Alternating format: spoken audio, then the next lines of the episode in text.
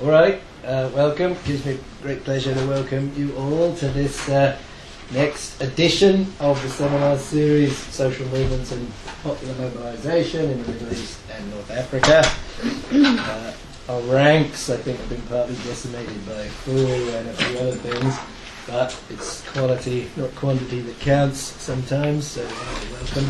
Uh, we have, we're very lucky to have here uh, Professor Assistant Professor Marie Duboc, who has written her paper on the non-contentious politics of labour protests in Egypt, which we have before us and we will have read. And uh, uh, she's an assistant professor in political science at the University of Tübingen. She's in the Department of Politics there, and she her research is focused on social movements in the Middle East and North Africa, especially labour and uh, also some issues around gender within the labour movement too. And she's written a PhD out of um, uh, in France, and uh, which included extensive fieldwork in Egypt in the in the 2000s. And um, and since and she's working on converting that into a book, but she has a number of, uh, of important publications there's two. There's one in the 2011 edition of the Frederic Vairel and Joel Beinin book, Social Movements, Contestation, and something else in the Middle East, and it's called. Um, it's the one about Egyptian leftist intellectuals activism from the margins, uh, and it's about sort of demobilization and and, and mobilization in among those intellectuals in Egypt. And also, there's another article in the 2013 uh, and Vairel volume on the labour movement, a social movement on the margins of the neoliberal global order. And there's also an article in the Journal of Middle East Women's Studies called Where Are the Men? Here are the men and the women. Surveillance, gender, and strikes in Egyptian textile factories. So, um, and she's held a number of visiting appointments. She's been in Oxford, she's been in the National University in Singapore, and, and probably a few other places. So it's a pleasure to welcome you. Thank you for coming. Uh, we also have uh, uh, uh, uh lucky to have um, Jan Boeddeling to discuss uh, Marie Duboc's paper because the order of events is that she Marie only has 10 to 12 minutes to present. Because the idea, of course, is that it's an engaged seminar where we try to where we engage in a discussion and and we try to you know push and probe uh, the uh, formulations in, in Marie's paper. But Jan Boeddeling is going to be discussing for sort of 10 to 12 minutes. He's a MRes PhD student in the Department of Government with a focus on con- uh, um, social movements and contentious politics. So, welcome and uh, thank you for taking this on. So, let's see. Let, I think you are being advertised, the forthcoming events at the Middle East Centre there and so do take a look. That's always useful to know. I can also advertise the next event in this series, which is going to include a public lecture and a seminar, and it's uh, Frédéric Vairel of the University of Ottawa, who's actually just been mentioned as one of the editors of that volume, and it's the 19th and 20th of May. So um, a little way away, but um, you know. So uh, I think that's all I have to say. I should say who I am. I'm John Chalcraft. I'm an associate professor in the Department of Government, and I specialise on labour, social movements, and migration in the Middle East and North Africa since the 19th century. Is there anything else I'm supposed to say, Sandra? Oh yes. Oh well. Oh yeah. Uh, the, the, we are recording the event, so it will be a podcast.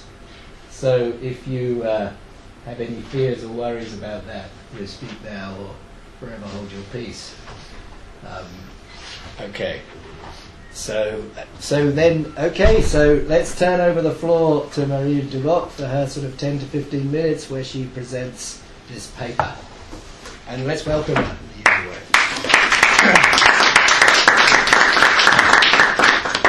Thank you, thank you, John, and thank you very much for the invitation. It's a great pleasure having the opportunity to discuss with all of you my, my work, so thank you very much for having me here. I'm also very grateful to Jan for accepting to be the discussant. So thank you to you as well. Uh, so as John mentioned, uh, this paper is part of um, a research project I started uh, back in 2007-2008 as part of my PhD studies. And at the time, the starting point was the rise in labor protests in, in Egypt. So I'm continuing to look at these issues as labor protests are still an integral part of Egyptian politics uh, since 2011. So, for any observer of um, of social movements in in Egypt uh, at the moment, um, one see that the context is highly repressive uh, for activists. Uh, for example, in November 2013, a law was issued, the law regulating the right to public gatherings, processions, and peaceful protests that put uh, restrictions on public protests. And uh, as we've seen over the past few months, um, a number of activists have been um, arrested and condemned based on, on, on, that basis. And also, more tragically, we've seen also um, protesters being killed um, while uh, holding uh, peaceful demonstrations. So there's this um, strong crackdown on, on dissent uh, that has been taking place uh, recently. And uh, labor protests have continued to take place, as I said, um, since since the early 2000s, and this has continued to be a, a key aspect of Egyptian politics. Um, we've seen, for example, last uh, last year in January, February of 2014, a wave of labor protests asking for the implementation of the national minimum wage that had been uh, announced a few months earlier. And also earlier this year in 2015, there's been strikes in a, in a number of, uh, of factories. So the, the enduring or sustained uh, wave of, of labor protests in Egypt, given this, this current repressive context, is, um, is puzzling or, or um, we could say surprising. So i have I've been asking why do labor protests uh, continue to, to take place in such a repressive environment when we see such a crackdown on, uh, on uh, any form of, uh, of protests. And argue that this is part of a legacy um, that dates back from the Mubarak era, uh, and this is what I call non contentious politics. Uh, what makes it possible for labor to continue to assert their demands despite this repressive environment. Uh, so just to, to, start with a quick background on labor protests under Mubarak, uh, between 2004 and 2010, there were over 2 million uh, Egyptians protesting in the workplace. Uh, it has several characteristics. Uh, first, it was the largest social movement since World War II. it was sustained over time and continues to be. Also, it has involved a very large uh, or very wide range of social actors, ranging from medical doctors, tax collectors, university professors, factory workers, and so on. And also, it has it was based um, on a local on the construction of a local scale of protests, uh, which meant that pro- uh, protest was, was able to take place at this local level, but at the same time, it limited its capacity to develop into a national movement. And labor protests were fragmented, um, centered on local grievances. So, what does social movement theory tell us, and how can we understand these protests before and after the fall of Mubarak? Well, first of all, the understanding of uh, social movements in um, in repressive context is um, is uh, a bit limited because uh, there's the assumption that in authoritarian contexts, um, social movements can't really um, develop, and that uh, authoritarian structures limit uh, popular forms of participation. Uh, the social movement literature argues that in repressive environments, social movements are either repressed because of the lack of political opportunities, or um, use radical tactics against political, the political regime. Um, and this is what the contentious politics approach, which is the dominant framework for uh, studying social movements, has argued. And co- contentious politics is also a way to uh, characterize uh, social movements um, as the carrier of a conflict, because by definition, being contentious means um, making a claim that affects another party's uh, interests.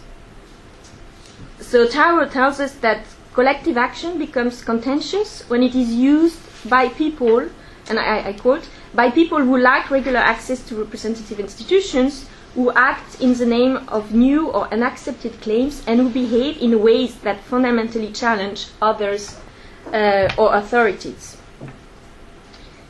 So that's one view of, uh, one understanding of the nature of, of conflict um, for the contentious approach. Uh, if we look at studies that are focused on everyday resistance, um, social movement actors uh, operate, I mean, they argue that social movement actors operate underground or more quietly to advance uh, their claim. And that's uh, in the context of the Middle East, uh, we have the work of Asef Bayat, who talks about non social movement to, um, to show that uh, the collective strategies are not taking place. I've also looked at um, a concept that are um, more marginal, I think, in, in social movement theory, which is uh, the notion of consensus movement, which was based on uh, research in North America uh, in, the, in the 80s. But we also have uh, very interesting work on China. I think China uh, gives very insightful um, perspectives on, on the issue of authoritarian regimes and and social movements, uh, looking at what has been called um, rightful resistance. So, which I think is interesting to move away from this binary between quiet movements versus conflict movements, and to see also that there's an accommodation with power structures. And also, if we look at consensus movements as the way it was developed in the uh, context of, um, of the US and uh, social movements there, uh, we can also go beyond the authoritarian democratic uh, divide. Uh, and I think we can. I think that's interesting to see that consensus movements have also been analyzed in um, in uh, other contexts rather than just in repressive environments. Um, so I would say that rather than focus on the authoritarian democratic divide, we can look more at how conflict situations emerge and how they are managed. Um, so my my argument would be that we need to reconsider the situation of social movements neither as radical opponents nor as co-opted or repressed actors, but as part of what I call non-contentious politics. So what do I mean here? Um, I define non-contentious politics as simultaneously facilitating the expression of grievances while shaping the modalities of claim, cl- uh, claim making in order to narrow their scope constrain some forms of action, and exclude others with the aim of reproducing a political or economic order. So it means that social order is not, social conflict is not repressed, but the modalities of its expression are limited in such a way that any form of debate is undermined. And also it means that under non-contentious politics, uh, the, legitimacy, the legitimacy of claims and disagreements is reduced to moral issues like uh, uh, are you using violence? Uh, is it a nationalist movement, and so on. So, how does this take place in practice? So, there are two points I would like to highlight here. The first one is uh, the vulnerabilities in, in, the, in the regime. and here we have to uh, situate that in the political economic context uh, and within, with neoliberalism, which means that the demise of the corporatist system um, the failure or the demise of the so-called social contract, um, the need to promote some form of social peace to attract investors and so on, but also the um, fiscal, uh, the crisis, the fiscal crisis of the Egyptian state. All that, all these factors contributed to give Egyptian workers the leverage to successfully voice their grievances and to force the state to um, to acknowledge their action rather than repress it. And um, there are several examples we could cite to, to show that uh, process at work. I will just mention the tax collectors uh, who, back in 2007, uh, successfully uh, got uh, over 300% pay rise, uh, and in 2009 forced the government to recognize their independent trade union. But it's not, it hasn't been a linear process in which the state has just been backing down in, because of these vulnerabilities and in the face of labor action, um, there's been a, a, a very uh, strong form of adaptation, and it became a mode of governance during the 2000s in response to these forms of, um, of social contestation. So the second point, which, is, which leads to how is this managed, how is what kind of adaptation is, is taking place, uh, it's what I could uh, discuss the exclusion of politics. So it means that labor action, like most social movements in Egypt, have developed in ways that discursively excluded politics. Um, we often heard and still hear uh, workers saying, well, we have nothing to do with politics, we're just workers.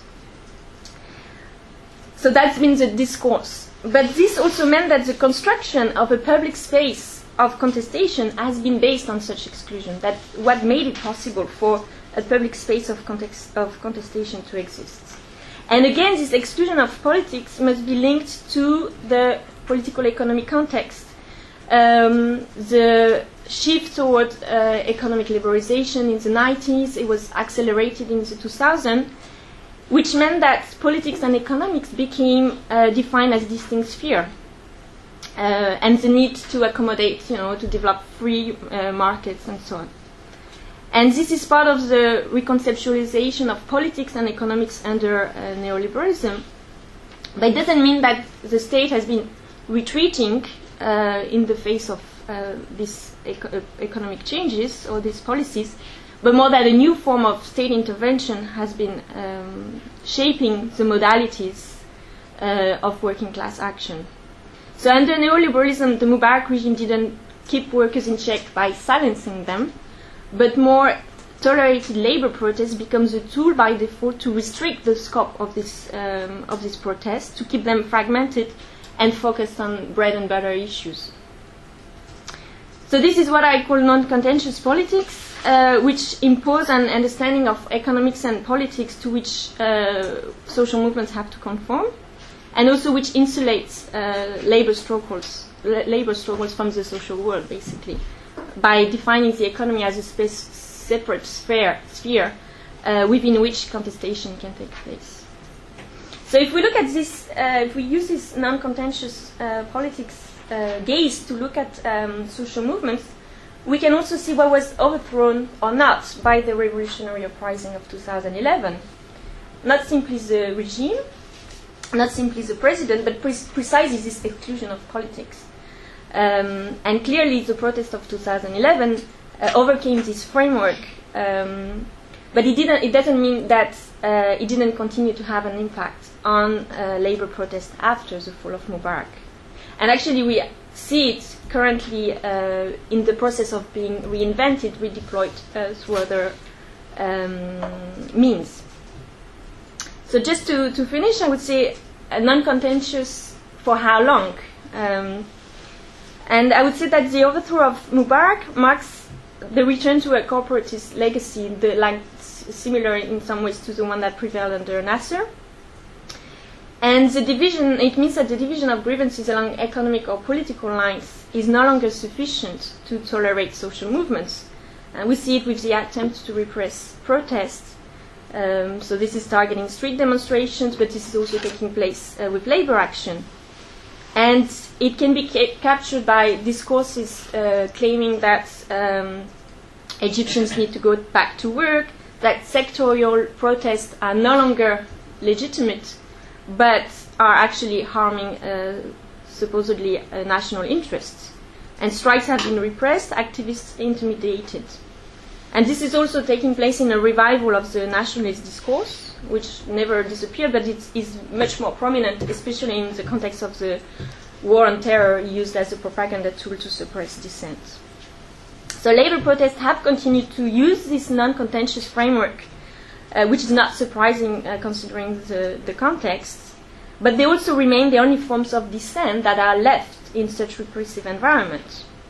And that's why I think that if we focus our analysis on asking uh, if labor protests are pro anti-regime, if grievances are political or economic, we miss the point uh, of the power relations that un- underline this, uh, this protest. Um, the la- and, and we can see that the labor movement now, like under uh, Mubarak, continues to challenge norms about representation and participation, even though it's taking place in a fragmented way given the lack of organization support and the constraints. Uh, and we can see also some uh, attempts to dance this non-contentious framework. Uh, for example, last year there was I mentioned there was the, there was this protest asking for uh, the implementation of the minimum wage, which led to some form of uh, coordinated uh, strikes across factories. Um, demands are not just focused on uh, material um, issues, but also challenging the management of the companies and so on. So um, I look forward to receiving your comments on uh, this uh, this point and this argument. And thanks again to Jan for accepting to, to discuss the paper. I look forward to hearing about it. Well, thank you.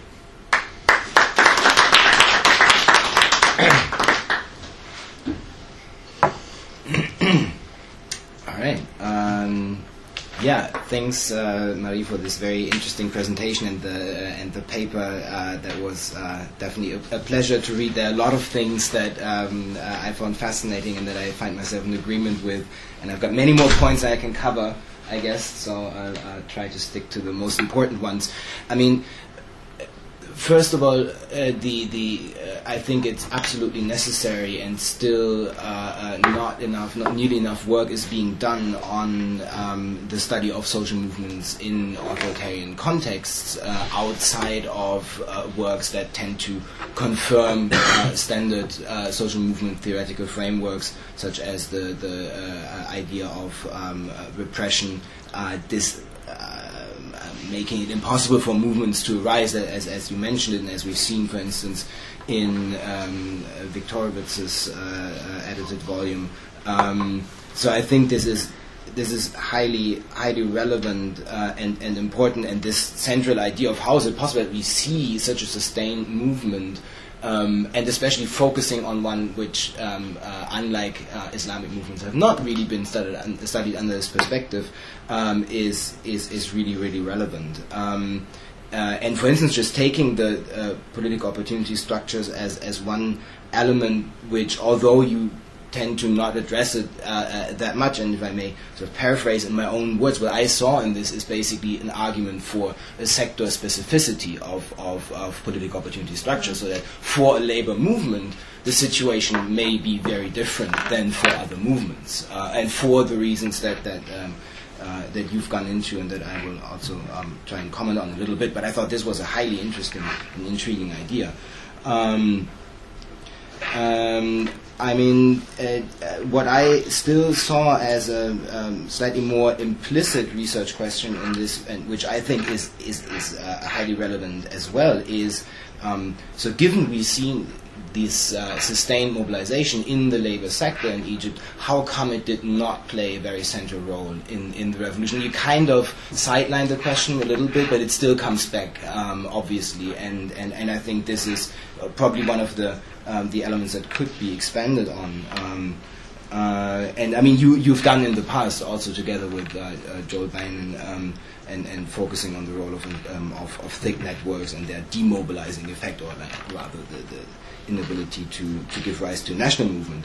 Um, probably the most intriguing aspect was uh, grievance authoritarianism. I must say, I'm still grappling with it, um, mm-hmm. and and this is probably also where I mean, this idea that that um, uh, modes of resistance and modes of power influence each other mutually, I think, is very, very uh, holds a lot of potential, and um, uh, and the idea that in certain controlled sectors, uh, uh, contention will be enabled in order to make it make it work, basically for the reproduction of power, I think is is is really powerful. But I'm, I'm going to come back to this at the end.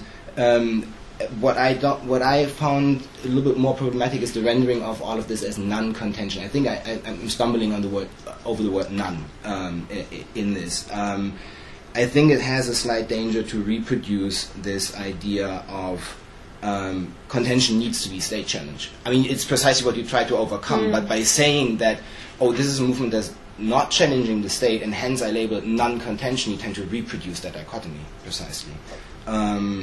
And and in the same vein, uh, the idea that contention needs to lead to repression, basically, is also in a certain sense implicitly reproduced in, in labeling it non-contention. Mm. Um, and and I think in in part um, the the distinction you draw between standard social movement studies and and new social movements, which sort of still play an underdeveloped role in the paper, and I think could be brought out a little bit more. That new so, new social movement studies is actually in some sense a more powerful framework, and I think why. Um, I think one aspect I would criticize here is you tend to frame it in the way that social movement studies in the classical version had to be against the state. Um, whereas I think if we look at um, uh, Tilly's polity model, for instance, it's not necessarily it has to be against the state. Mm. There, there are various possibilities of uh, uh, recruiting elite uh, uh, uh, support. the various possibilities of making of the government itself being in, in a coalition, and this is actually an aspect that comes comes out in, in your in your work as well. That basically we're almost seeing uh, uh, uh, kind of um, well, a kind of coalition between uh, between the labor movement and the government um, uh, to a certain extent here. Um, and at the same time, that the, that new social movements are necessarily not against the state. I mean, I think this is this is not true if you look at um, uh, works like Dieter Rucht's uh, movement, uh, uh, works on the environmental movement, which are clearly challenging the state. That just, and I think maybe what's more useful here is is uh, Jasper's distinction of, of post citizenship movements as the ones that are covered primarily by by new social movement studies, because the distinction seems to be not are you against the state or not, but more do you aim for rights and, and sort of fundamental inclusion of new groups into the polity, or do you aim at policy issues, basically, such as environmental laws, um, which seems to be precisely the case here because you aim at policy issues, right? You aim, you, you ask the state to support your claims, um, uh, for instance, for minimum wages. So you try and actually incorporate the state into your own claim making process. And I think that's a feature that's very, I mean, that's um, that's become really prominent in the study of new social movements. Why, which is why I think the um, inspiration you draw from that could be could be made more prominent. Um, I'm going to skip over a couple of points here. Um, Oh, but if, if, if, if, if one uses something like that as, as a more of an explicit framework, then an interesting parallel could be drawn because the other big movement, obviously, uh, that exists continuously is the Muslim Brotherhood or other Islamist movements. So the question is, is there an interesting comparative perspective here um, where uh, because they do, in a certain sense, they do uh, similar things, and they have hence been analyzed with sort of more new social movement studies frameworks or ideas of, of counter hegemony. They're also not directly trying to um, overthrow the state. They also break with this idea that either they're repressed or they become extremely uh, uh, extreme and radical and militant. Right? They also aim at a reform of a different sector, obviously in civil society, providing services there, creating a pious community. Um, so that could be an interesting, I think. So, and what are what are then the similarities? But what are, I mean, I guess, what are the differences also? And and um, I think one interesting aspect is that that uh, is, is the one that uh, points out in, in, in terms of differences in organization and leadership. Uh, could be mm-hmm. one of the, the why, why, they take different trajectories then. Um, um, Right, I think I'm going to skip over these things to not take too much time. Um, right, maybe so just to, to emphasize that um, uh, latest with the shift to dynamics of contention, I think um, it's it's perfectly possible to argue that this kind of contention uh, is in in the in in the aspects that you try to foreground, namely challenging, uh, sort of uh, uh, changing certain norms and um, redefining boundaries, is precisely something that the, the, dynamics of contention framework is very much concerned about. So it's not necessarily opposed mm. to that, I think. Um, but I guess that brings me back to the to the what I thought was the main strength, and that is the concept of, of grievance authoritarianism. Um, and maybe just give a couple of thoughts on, on this. I, I still found it to be quite unclear and, and didn't really know where you were going with it. Um, um, I think the idea that the way the labor movement worked under Mubarak uh, enabled, aided, helped the idea of establishing a division between the economic and political sphere is, is, is, is very strong. And I think it is this framework could be a very good uh, perspective to grasp that, and also what you bring in the that this actually means with uh, Beatrice Siebel, right? That this means uh, not a retreat of the state in a lot of ways, but a new need for the state because the state has to be the entity that regulates and uh, and defines this relationship anew, basically. Um, and I think there's an. Mm, there's an interesting link again here to to sort of a new social movements framework because um, as soon as you want to let me try to rephrase that um,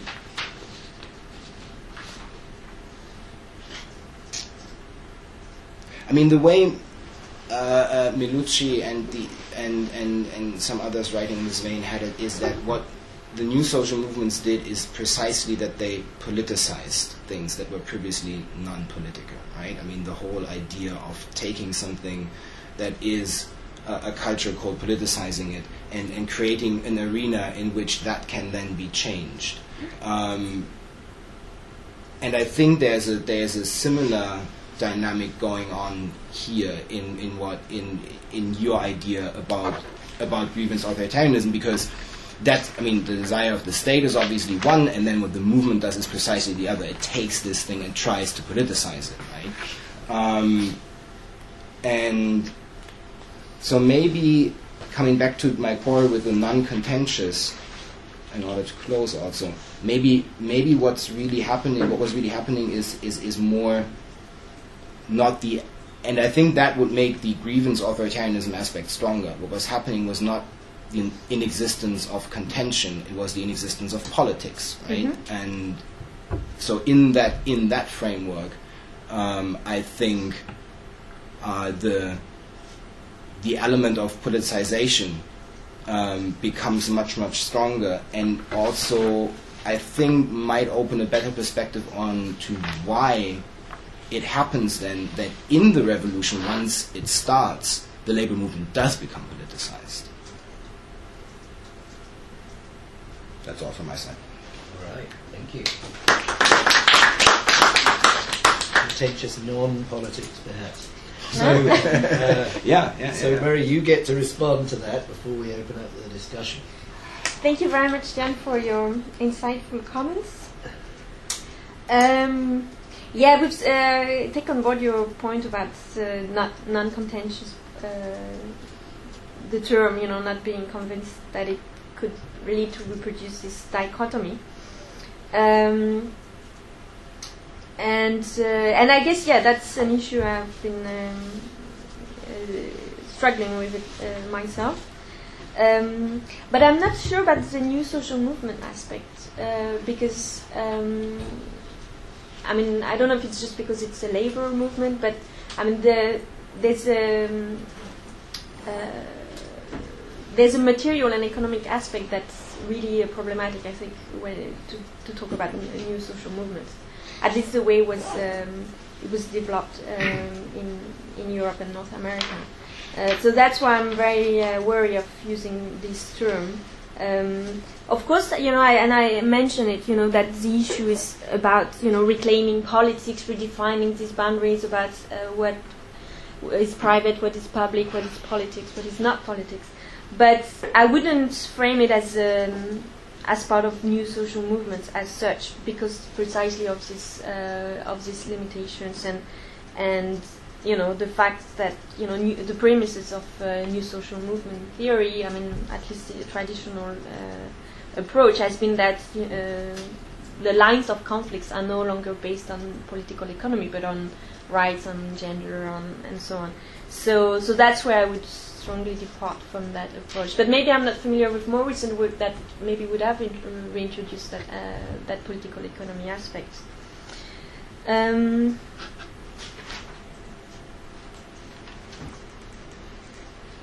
Yeah, so grievance authoritarianism um, maybe could be a way to um, to go beyond this non-contentious or the, the problems you, you raised about uh, non-contentious, uh, the term non-contentious, um, and maybe reframe it as part of this these two aspects, like the vulnerabilities, which I think is very important to look at the uh, to and to see it as part of um, a political economy context, um, and also this exclusion of politics. So, I, um, so in that sense, the um, and that's where the the struggle is uh, about redefining and reclaiming that uh, that space. Um,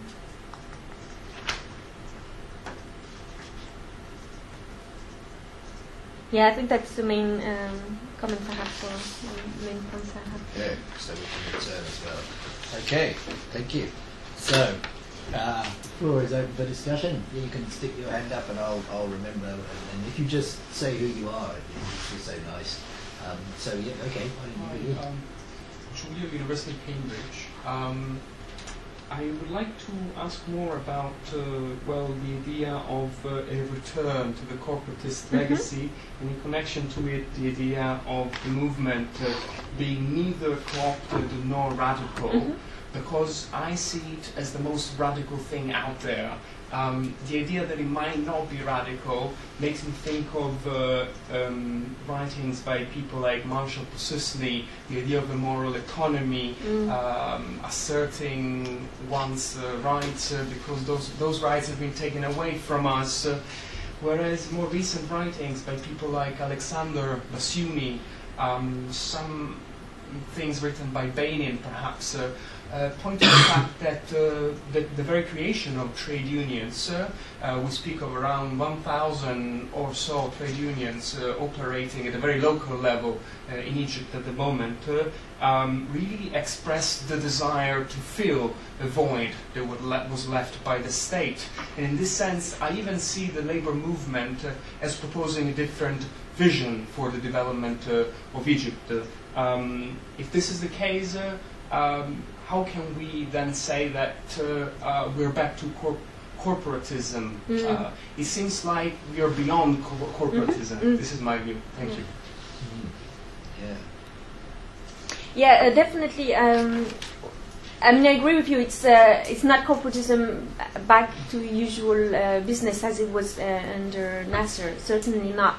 Um, it's this re- would reflect more the the state strategies. You know, trying to enforce a corporatist view where dissent is not uh, tolerated. That um, um, that nationalism and national national interests are prevailing. But also, I mean, from that point of view, um, the means to enforce this corporatism uh, are no longer, uh, they don't exist anymore because of the Absolutely. uh, Yeah. political economic context. So from that point of view, uh, definitely that's a point to, to clarify and to, uh, to make clear that uh, it's not possible to go back to this form of corporatism anyway. And that's where repression is uh, also taking a, a very strong part. And uh, I don't know if I mentioned it in the in the paper, but uh, it's more about um, uh, focusing on more um, uh, what do I call it? Um, on constraints rather than incentives. You know, so it's a model of corporatism because there's, uh, in corporatism uh, in the literature it's, there's this balance between the constraints and the incentives, uh, which is supposed to be the basis of the social contract. So in that case, the, if there is a return to a corporatist model, it's where the um, the repression uh, is stronger than the incentives because simply there's no uh, financial means to do so. Well, that's one particular view, but Yeah. uh, mm, but that was expressed already back uh, in Yeah, yeah, the uh, 80s, 90s. Yeah, absolutely. Yeah.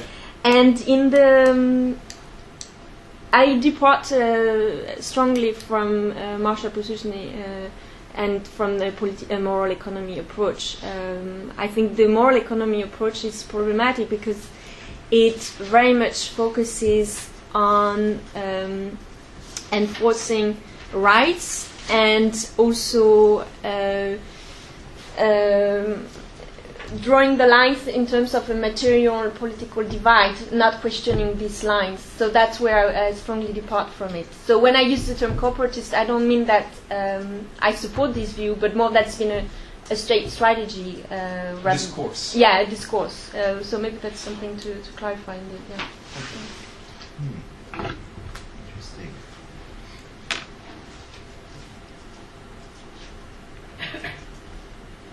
Just one thing that, that I mean, uh, it was said that the movement was more radical than you made out. Oh yes, sorry, yeah, yeah, yeah.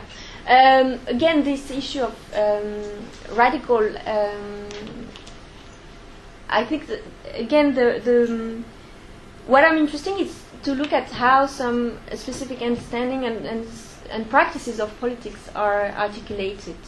Um, not try to define well of course it's politic and of course it's radical. Look at you know it's challenging the state structure it's, ta- it's challenging the trade union.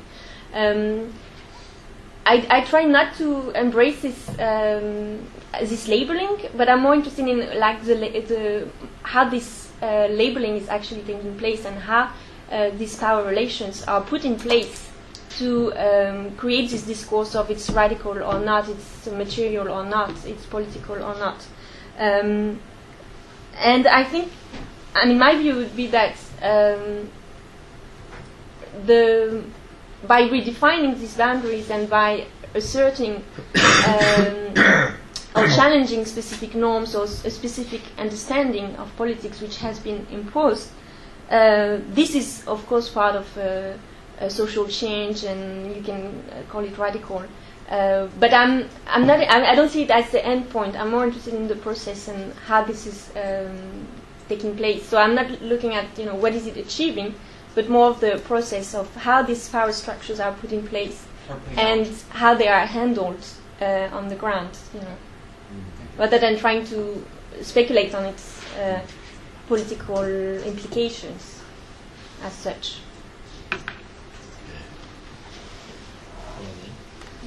Um, so I, I have a question about your dismissal, um, perhaps not dismissal, but because you were trying to find this sort of middle ground between the everyday forms of resistance and at the same time the explicit challenging of the state. Mm-hmm. So in terms of um, when you used Asef Bayat, I was thinking um, because I, I'm not very well versed in his, in his work, but I'm thinking I know he makes a distinction between everyday forms of resistance and quiet encroachment, and what you described was quiet encroachment. However, you um, you kind of fused both together, and I'm Mm. thinking. Uh, you you emphasize the work. Uh, you said you said typically they take place quietly and therefore pass unnoticed. I think the the um, everyday forms of resistance would be would tap more into the attitudes and changing of social norms that would pass unnoticed by the state, however not by the by the people. Um, but at the same time, quiet encroachment. I think the word encroachment is something that you're you're really disrupting the activity of this the activity of the state when you go about uh, having informal housing, which are things that the state would have to deal with or the municipalities would have to deal with. So it really is kind of stepping on the state, but not annoying it to the extent that you, you would face a, a certain level of repression. Uh, so I think this is. I find this also as a middle ground between his everyday forms of resistance or explicitly going against the state. You are annoying the state. Mm-hmm. Um, you're trying to send a message, but the way you're sending it, I think it's a more creative form of claim making.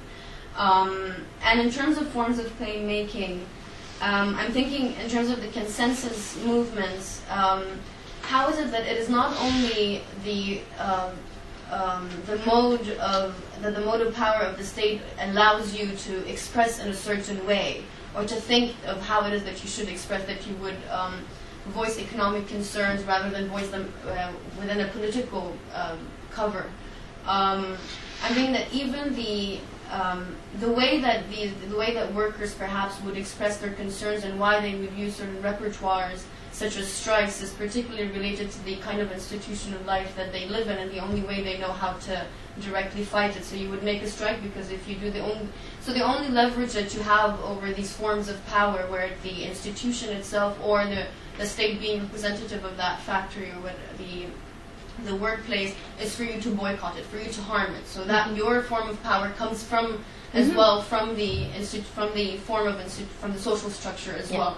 Um, so I'm thinking they might express it in economic terms, but technically I'm thinking these do have a political um, touch to it. Um, and I think they're the perhaps uh, I don't know I don't know in the context of Egypt, but perhaps in another context, even if you were voicing economic concerns and talking about bread and butter, when you say bread and butter, you actually it's a you know that it's a political concern. hmm You're just voicing it in the only way you know how. Mhm. And the, the only thing that actually that where your power lies Mhm. is what you use. Um, yeah. And thank you. Thank you. Thank you very much. Uh, yes, on the issue of um, quiet encroachment, um, I would um, agree more with the issue of encroachment, as you said, but not really in, with the issue of quietness, because I think what we've seen in the Middle East region over the past uh, decade and is the opposite of quietness.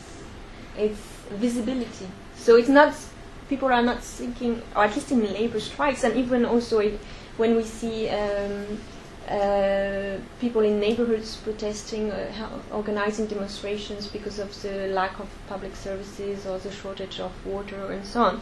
It's not an attempt to avoid the state, but really an attempt to confront the state and to say, well, we need uh, state intervention. And that goes back to this issue of um, redefining the terms of the state-society relationship and what role the state is uh, playing um, in that context. So I think it's the opposite of quietness. It's very much uh, um, a longing for visibility and for being heard.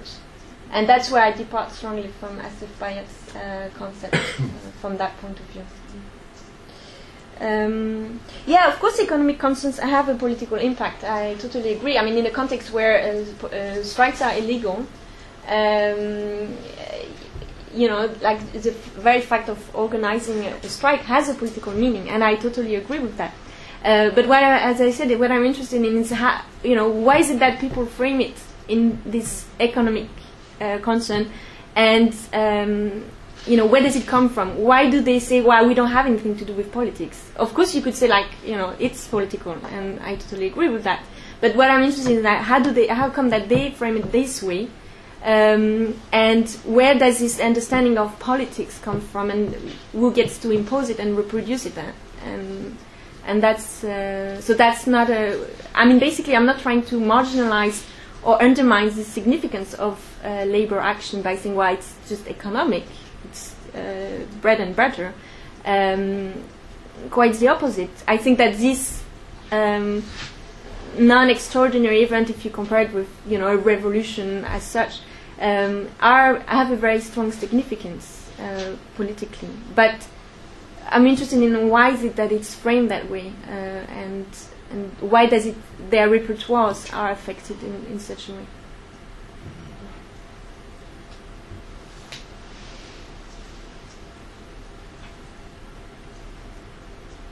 I mean, if one of the key questions is where does this understanding of the political come from, aren't there a multitude of possible answers Mhm. and a multitude of possible agents and, and, and forms? I mean, uh, because it seems to me the way you frame it, if it's framed really in terms of the discursive production of different sites of autonomy, different categories of the social, the economic, the political, and your analytic framework wants to sort of begin to understand how those categories are produced and circulated.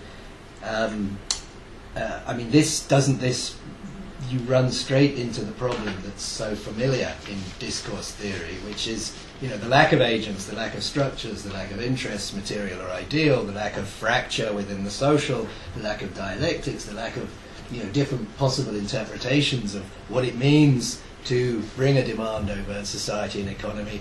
I mean, one. I mean, what about if I threw this at you?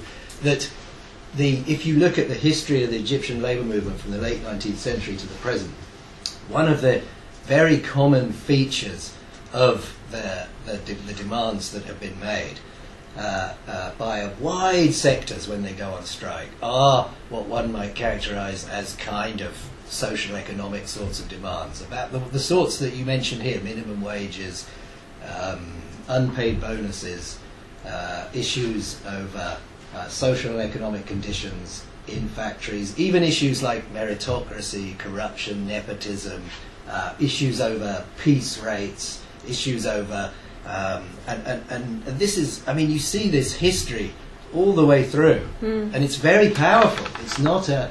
You could argue that it's part of what drives the labour movement. And then you have you have wafdists who appear in the 1920s who, you know, within a framework of liberal nationalism, organised sectors of the labour movement. Then there's independent unionists, and there are middle classes, and then in the 30s you have some socialists and communists, and then and then there are these reshufflings, and then there have been various kind of vanguardist parties that have tried to get involved with the labour movement. But so what I'm alluding to is that on the one side, um, bread and butter demands that say we we are not political.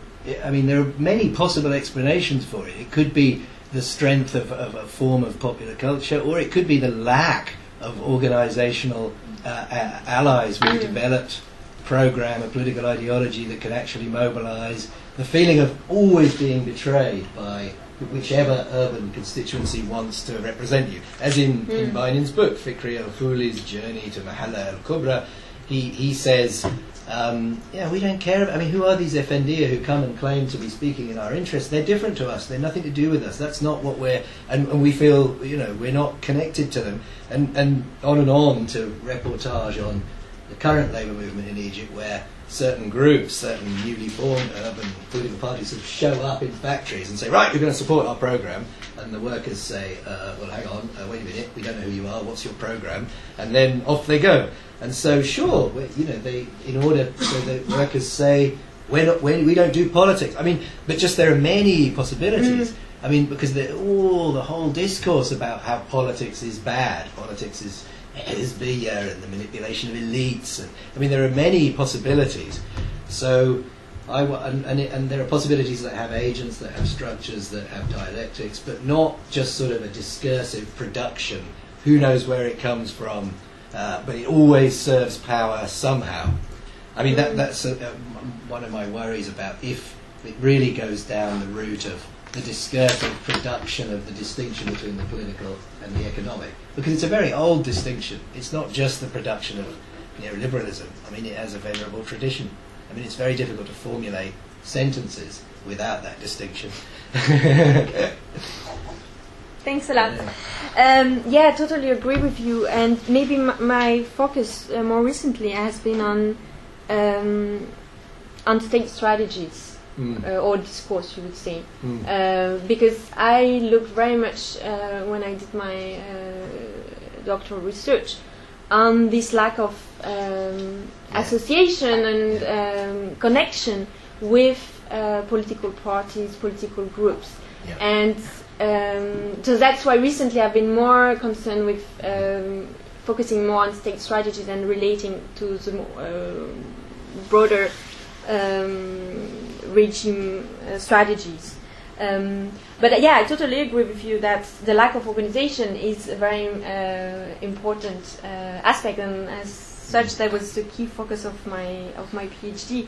Yeah. Um, and and and interestingly, for um, I think the role of journalists is actually prominent in uh, looking at this attempt to to be a vanguard or to politicize uh, the labor movement uh, because political parties, political groups are so discredited that the only groups that can fill that void are journalists. Uh, because um, journalists that have covered labor issues are activists, and that's why they decide to uh, follow this career path.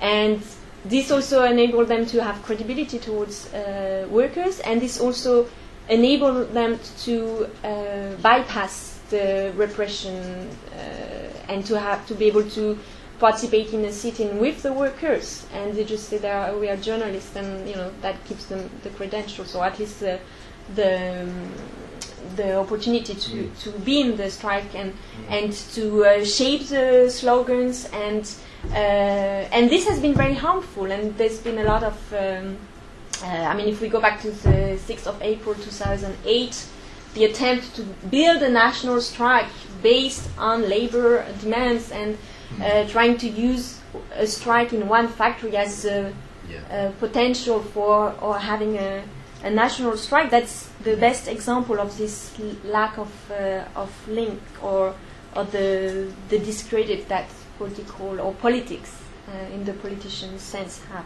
So yeah, I mean, I'm uh, really not um, uh, so I, this is something I really take on board. Same thing with the Muslim Brotherhood uh, that have refused to use or support labor protests as uh, uh, actively or be uh, you know they haven't been interested in uh, in in, uh, in be actively involved in uh, in labor movements for a number of reasons, but also because they have enforced this uh, corporatist uh, idea that uh, if workers want to have strike, they can have them, and the brotherhood who are uh, in the labor, who are workers, will will be part of it, and same thing for medical doctors, for university professors, and so on. But as an organization, we don't support that. Um, so this this is also contributing to the lack of organization. Um, and the lack of leverage. Uh, so yeah, I definitely agree with that. And uh, but that's been the recent focus of uh, of my work. But uh, it shouldn't be the only um, lens through which to look at this issue. Right.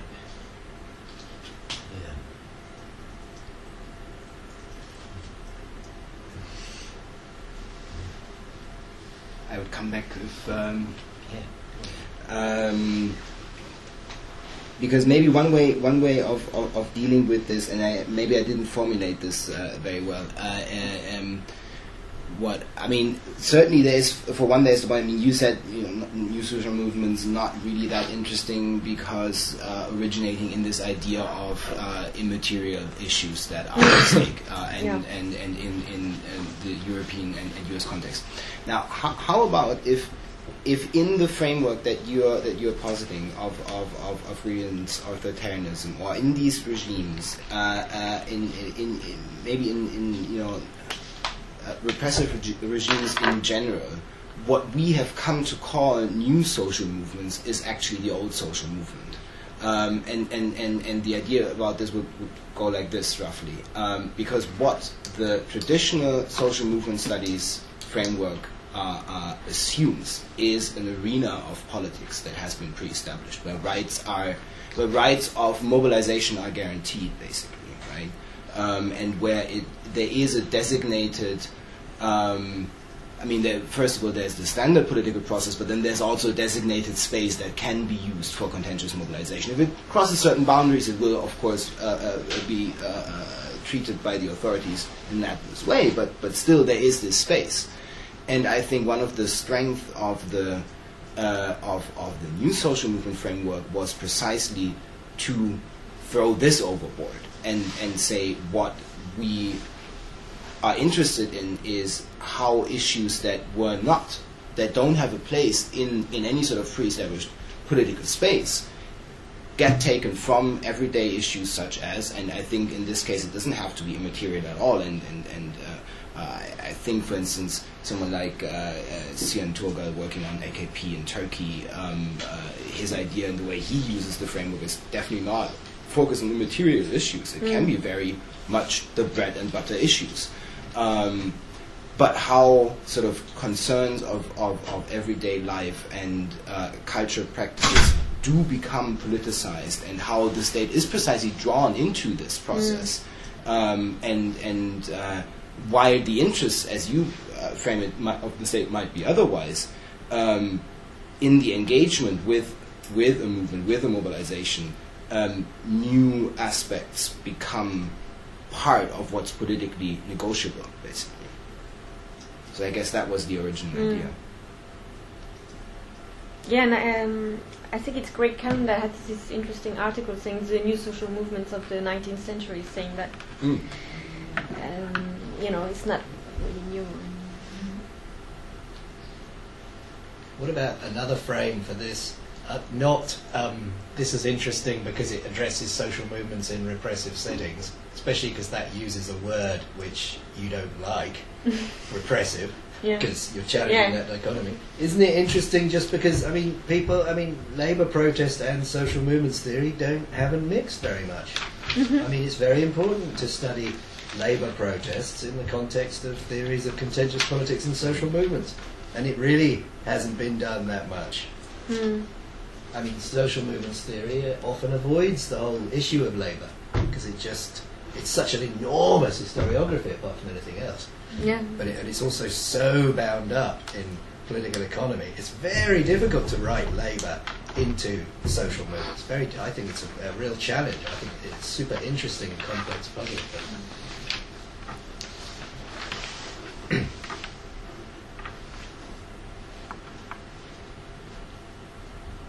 But can I ask, don't we need to preserve this idea? I mean, we keep saying politicisation, but if you ditch the idea of a contrast between the political and the economic, you can't say politicisation.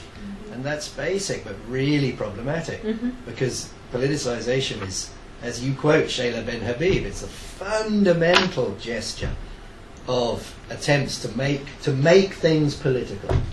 I mean, it's absolutely fundamental to the transformation of relations of power. Mm. If you don't make them political, how do you transform power? I mean, it's not at all obvious.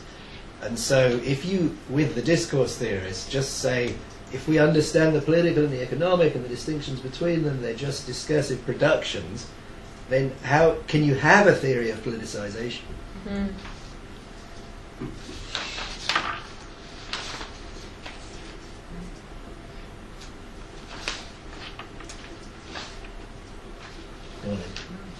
Um, I'm intrigued by the fact that so far we haven't much mentioned the term neoliberalism. Is Mhm. it possible to talk about uh, uh, issues of contentious politics uh, um, without fitting um, the whole issue within a critical uh, framework, uh, or that is a critical framework uh, understood as neoliberalism? As a cause of uh, these forms of contentious or non-contentious politics of labor in Egypt? You see neoliberalism playing a big role in all Mhm. of this? This is the question. Yeah, I mean, I see it as not just an economic uh, strategy or an economic policy, but it very much as part of a, a political uh, dimension and mode of governance that has strong implications for how um, how social movements have been managed.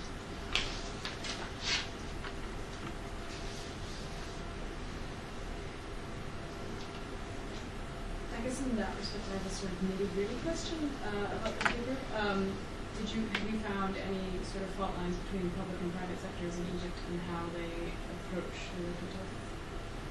Yeah, I mean that's an interesting aspect uh, of the recent, I mean the labor protests over the past 10, 15 years that the private sector has played, has been more prominent in labor strikes. Before it used to be uh, mainly focused on uh, public sector uh, factories, uh, whereas um, more recently uh, private, the private sector has uh, has been an integral part of, of labor protests.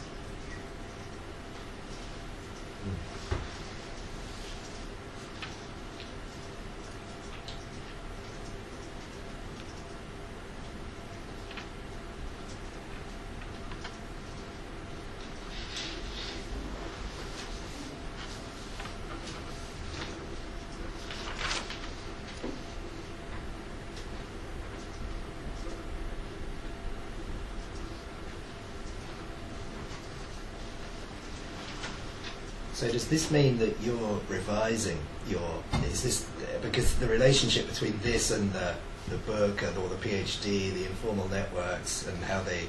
Because that was your explanation, wasn't it, for how to explain something almost similar, which is that these are protests, they're sustained, they keep happening, but they don't necessarily take on national political transformative dimensions. Mhm. And you explained it through this combination of this rooted local informalism uh, and then the failure to coordinate more largely.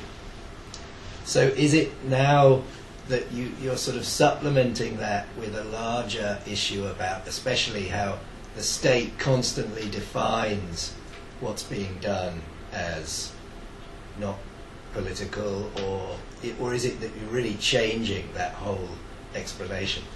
Yeah, no, it's bringing these two perspectives, um, and basically, I'm interested in the how the state has been managing and dealing with um, with these uh, protests, and how how and my work, uh, my field work was looking at how this is translating, you know, uh, at the local level. basically how does this affect uh, social movement strategies um, and these informal networks that make it possible for mobilization to take place, but at the same time hinder the possibility. So it's it's uh, looking at the interplay between both. Maybe also as a way, as you said, to look at the multitude of factors that account for this uh, for this situation. Um,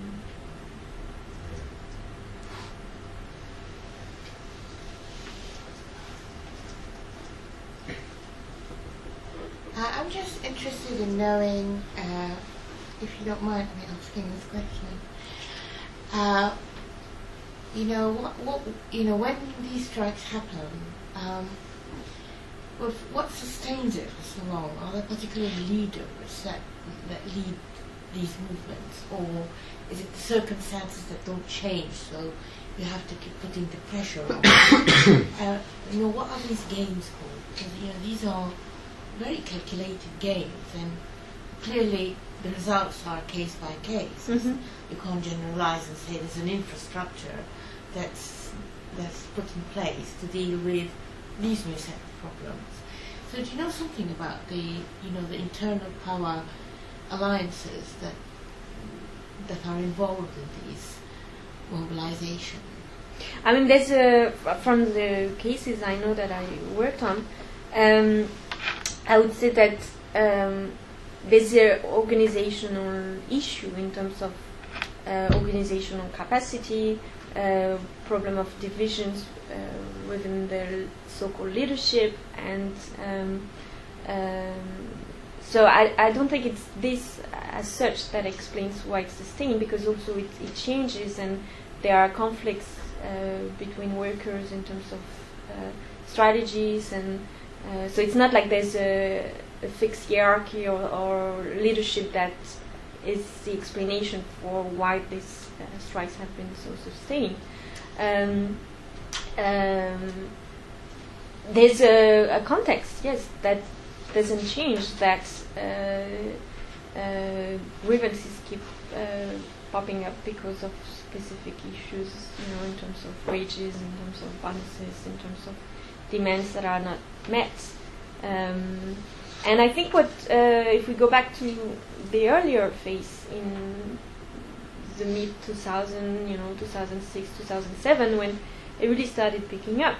Um, I think there were also like a political opportunity context that played that, uh, that influenced that, uh, or and influenced the capacity of uh, workers to uh, play a role in, in organizing themselves.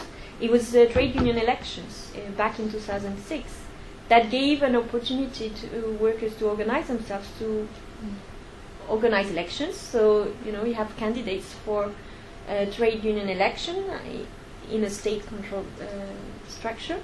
Um, so to to be able to run as um, as candidate for the local trade union uh, fed, um, trade union committee, you need to get a network of supporters uh, within the factory uh, so that they are going to vote for you.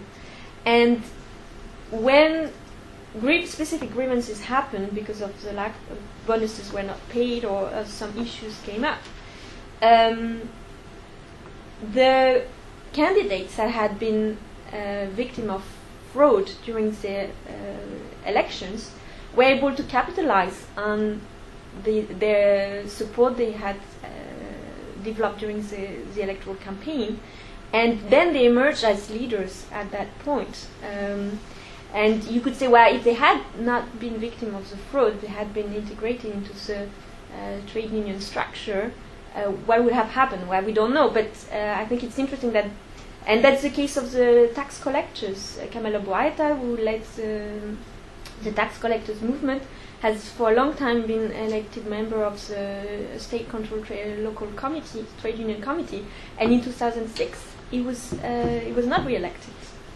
Um, so that's you know a specific e- example of you know um, how have you know these opportunities or these threats you know influence the capacity of some um, workers to organize themselves and to capitalize on, on, on their electoral campaign to organize themselves. Uh, so that could be a, a way to to account for that in in addition to the uh, more long-term uh, economic.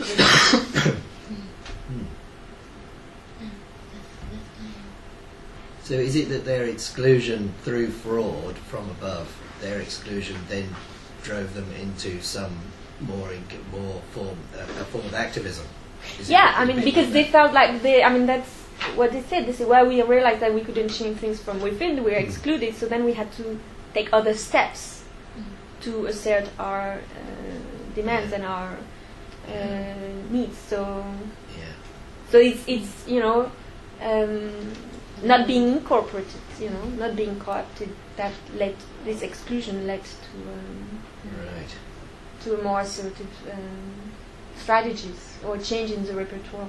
And has Kamal Abu Aita now been re in, re-co-opted? Because he was the head of the independent trade unions, and now he's what sitting? He's minister of something. He's no longer. Well, no, he He's no longer minister. It's no longer, but yeah, he has been strongly integrated in the Yeah. in the system. He's co-opted. Yeah, I mean the co-optation is uh, it's really uh, quite significant. Because he's become a public figure now, hasn't he? He turns up on television and Well, yeah, it, it became the Ministry of uh, Labor. I mean of Manpower. So I mean that's. Uh,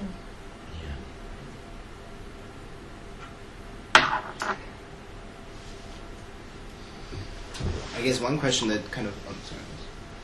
Yeah. Uh, one, one, one question that kind of follows and that we have touched on a little bit already is uh, at the end you say that you think the non-contentious model sort of holds for uh, uh, the labor movement also after uh, the, the, the revolution. Yet at the same time, you also say that obviously the revolution radically redefined uh, the, the political space in Egypt. Um, so I guess I, I would just like to press you a little bit more on that and Mm. hear more of your thoughts on that. Yeah. Um, is is in this new context, is this really, given that it emerged in a completely different one, is this really where the, move, the labor movement, where you still see it headed, and if so, why? Hmm. Yeah, I would say that. Um, I mean, as I, I mean, the um, in terms of the state strategies, the um, non-contentious politics is not so much uh, prevalent. It's more the what I said is more repressive and trying to really cut any form of dissent. Um, however, the strikes have continued to take place in this, um, I think, in this non-contentious framework, um, and despite the atten- and and and this is challenging the dominant, or at least the attempt to uh, to undermine any forms of protest. I mean, in 2011, uh, strikes were criminalized and so on. So this, it's really um, the only framework I think to for labor protests to continue to take place. Um,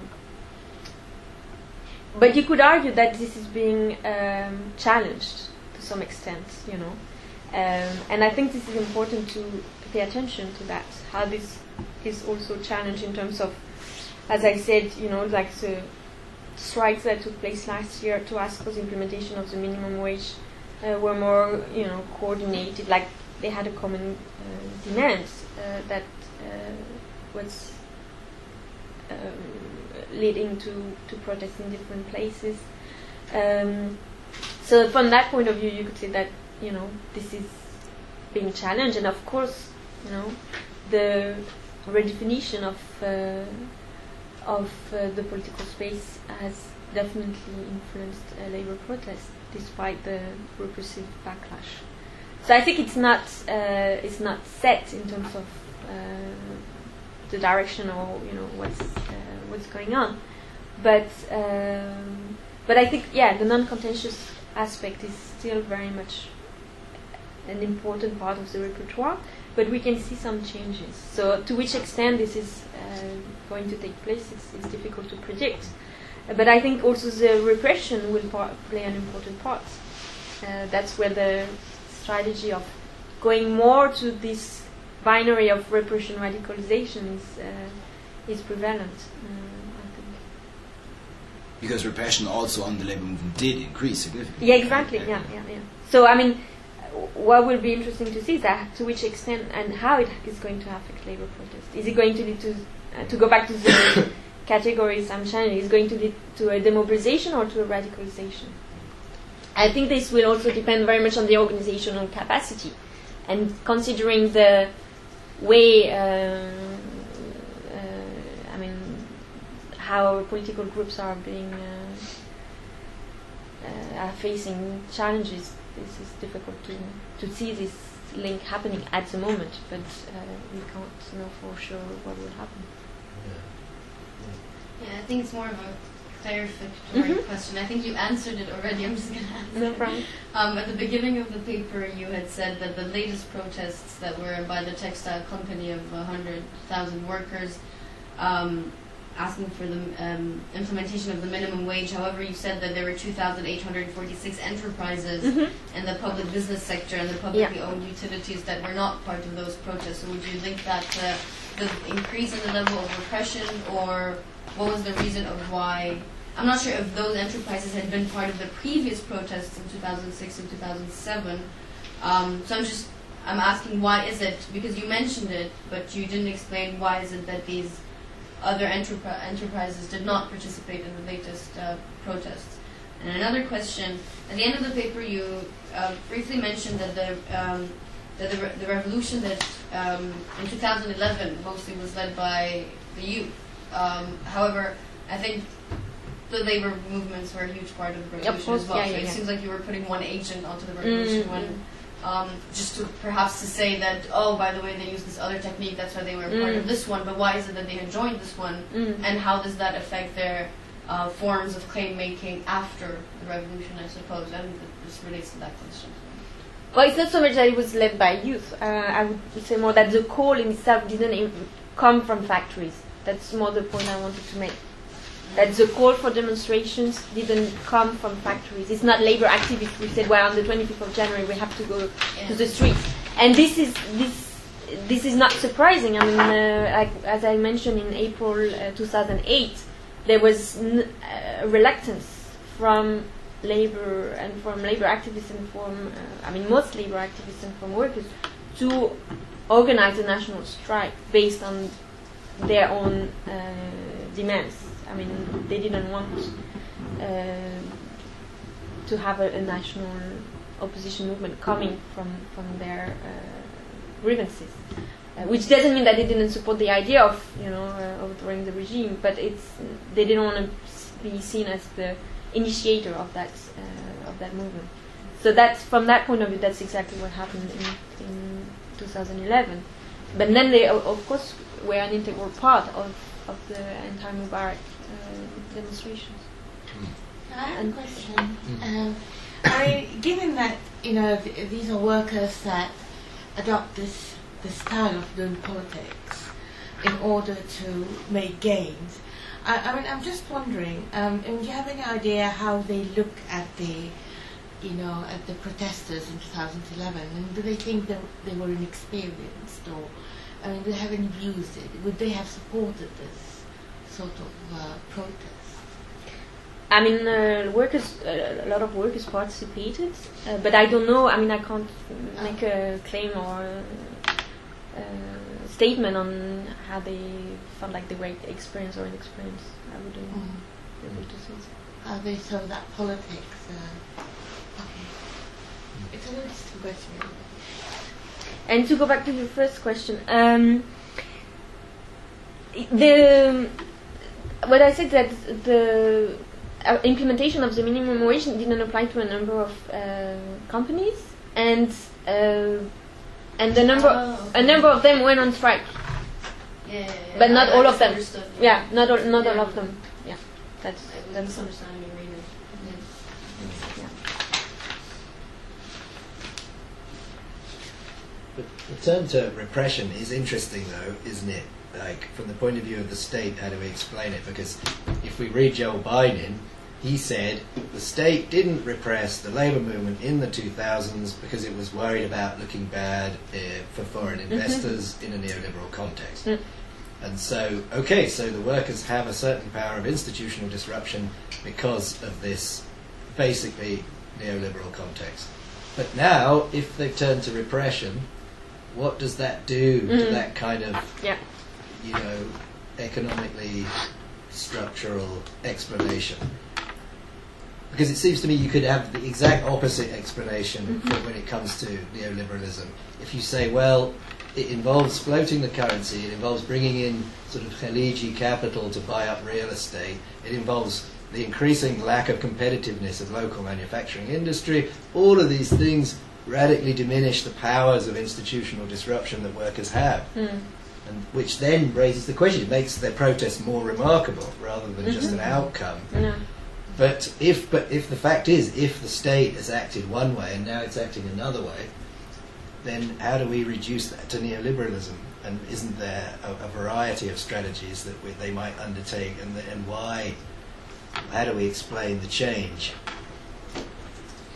Yeah, so why repression is um, becoming a more active strategy of Yeah. handling?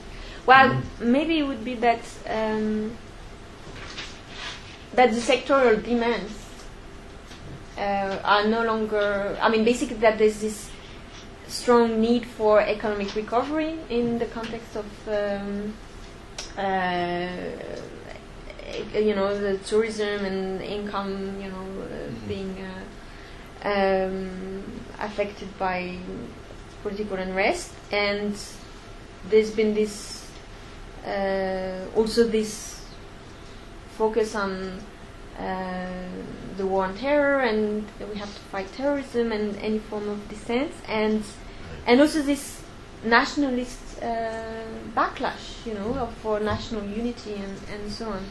So, from that point of view, that's um, and also this um, desire for normality uh, that um, that the state can capitalize on. Um, Yeah. Order. All right.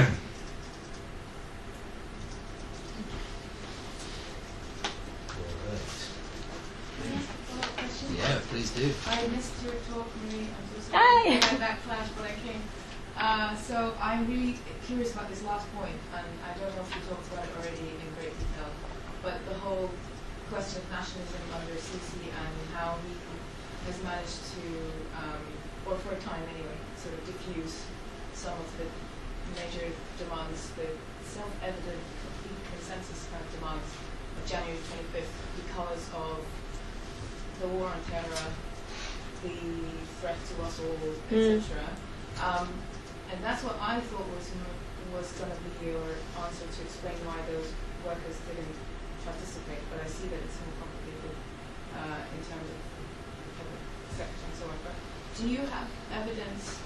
Do we know what the workers, some of these workers, are saying about this question specifically, about how they feel about the war, this question of violence and the Sisi dealing with it because we often hear, I know in talks like this about Kamal Abu Aita he became minister, he got co-opted, etc. But we never hear what happened since, you know, since he's been, since he's left, uh, he or his constituents, how do they all feel about the conduct of the government, or do we just not have that information yet? Well, I think um, if we just look also at the patterns of labor protests that have taken place since uh, the summer of 2013, there was definitely a big uh, decline in uh, labor action uh, after the military coup. So uh, there's a sen- in a sense that uh, definitely affecting uh, the way uh, grievances could be articulated. Uh, and in January and February, March of last year, uh, it seemed that again it was possible to for uh, workers because of the mm, uh, because the minimum wage was not implemented to to uh, again uh, participate and organize themselves. Um, I don't know. I can't um, make statements about specifically how um, how workers are handling this issue. Uh, there's always been um, this, I would say, this way to moralize uh, labor action to say it's not violent. Uh, we want to protect the factory. We want to protect our workplace. Uh, we want to support, um, uh, you know, the national economy and so on. So there's there's always been a this rhetoric of um, of legitimizing in in moral or nationalist ways uh, ways um, labor action. Um, I can't say. I mean, I can't make a statement on, on that specific point, but I would say that um, this could be a shift also in the in the way the um, uh, labor action is, is being framed. Also, to be uh, not specifically on economic versus political issues, but maybe also on um, this nationalist uh, rhetoric that uh, we want uh, a more. I mean, basically to to to basically use the conflicts that are taken place since 2013 um, to to legitimize their action. So that could be a shift in the in the way to uh, to frame it certainly.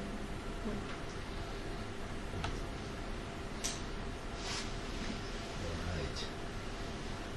Okay, well, I think there are many more uh, questions and possibilities, but uh, anyone's welcome to uh, carry on the discussion in the over a cup of tea in the George pub after this.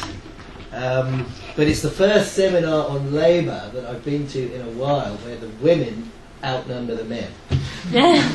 so that is another sign of you know, your achievement here, Marie. but uh, you know, thank you very much for coming, and it's a very thoughtful and provocative uh, intervention. So, and thank you very much to the audience for, for participating in the discussion, and to the discussant, and to the Middle East Centre, and the Government Department for funding this seminar series. Thank, Thank you, you. everyone, for coming and for your comments.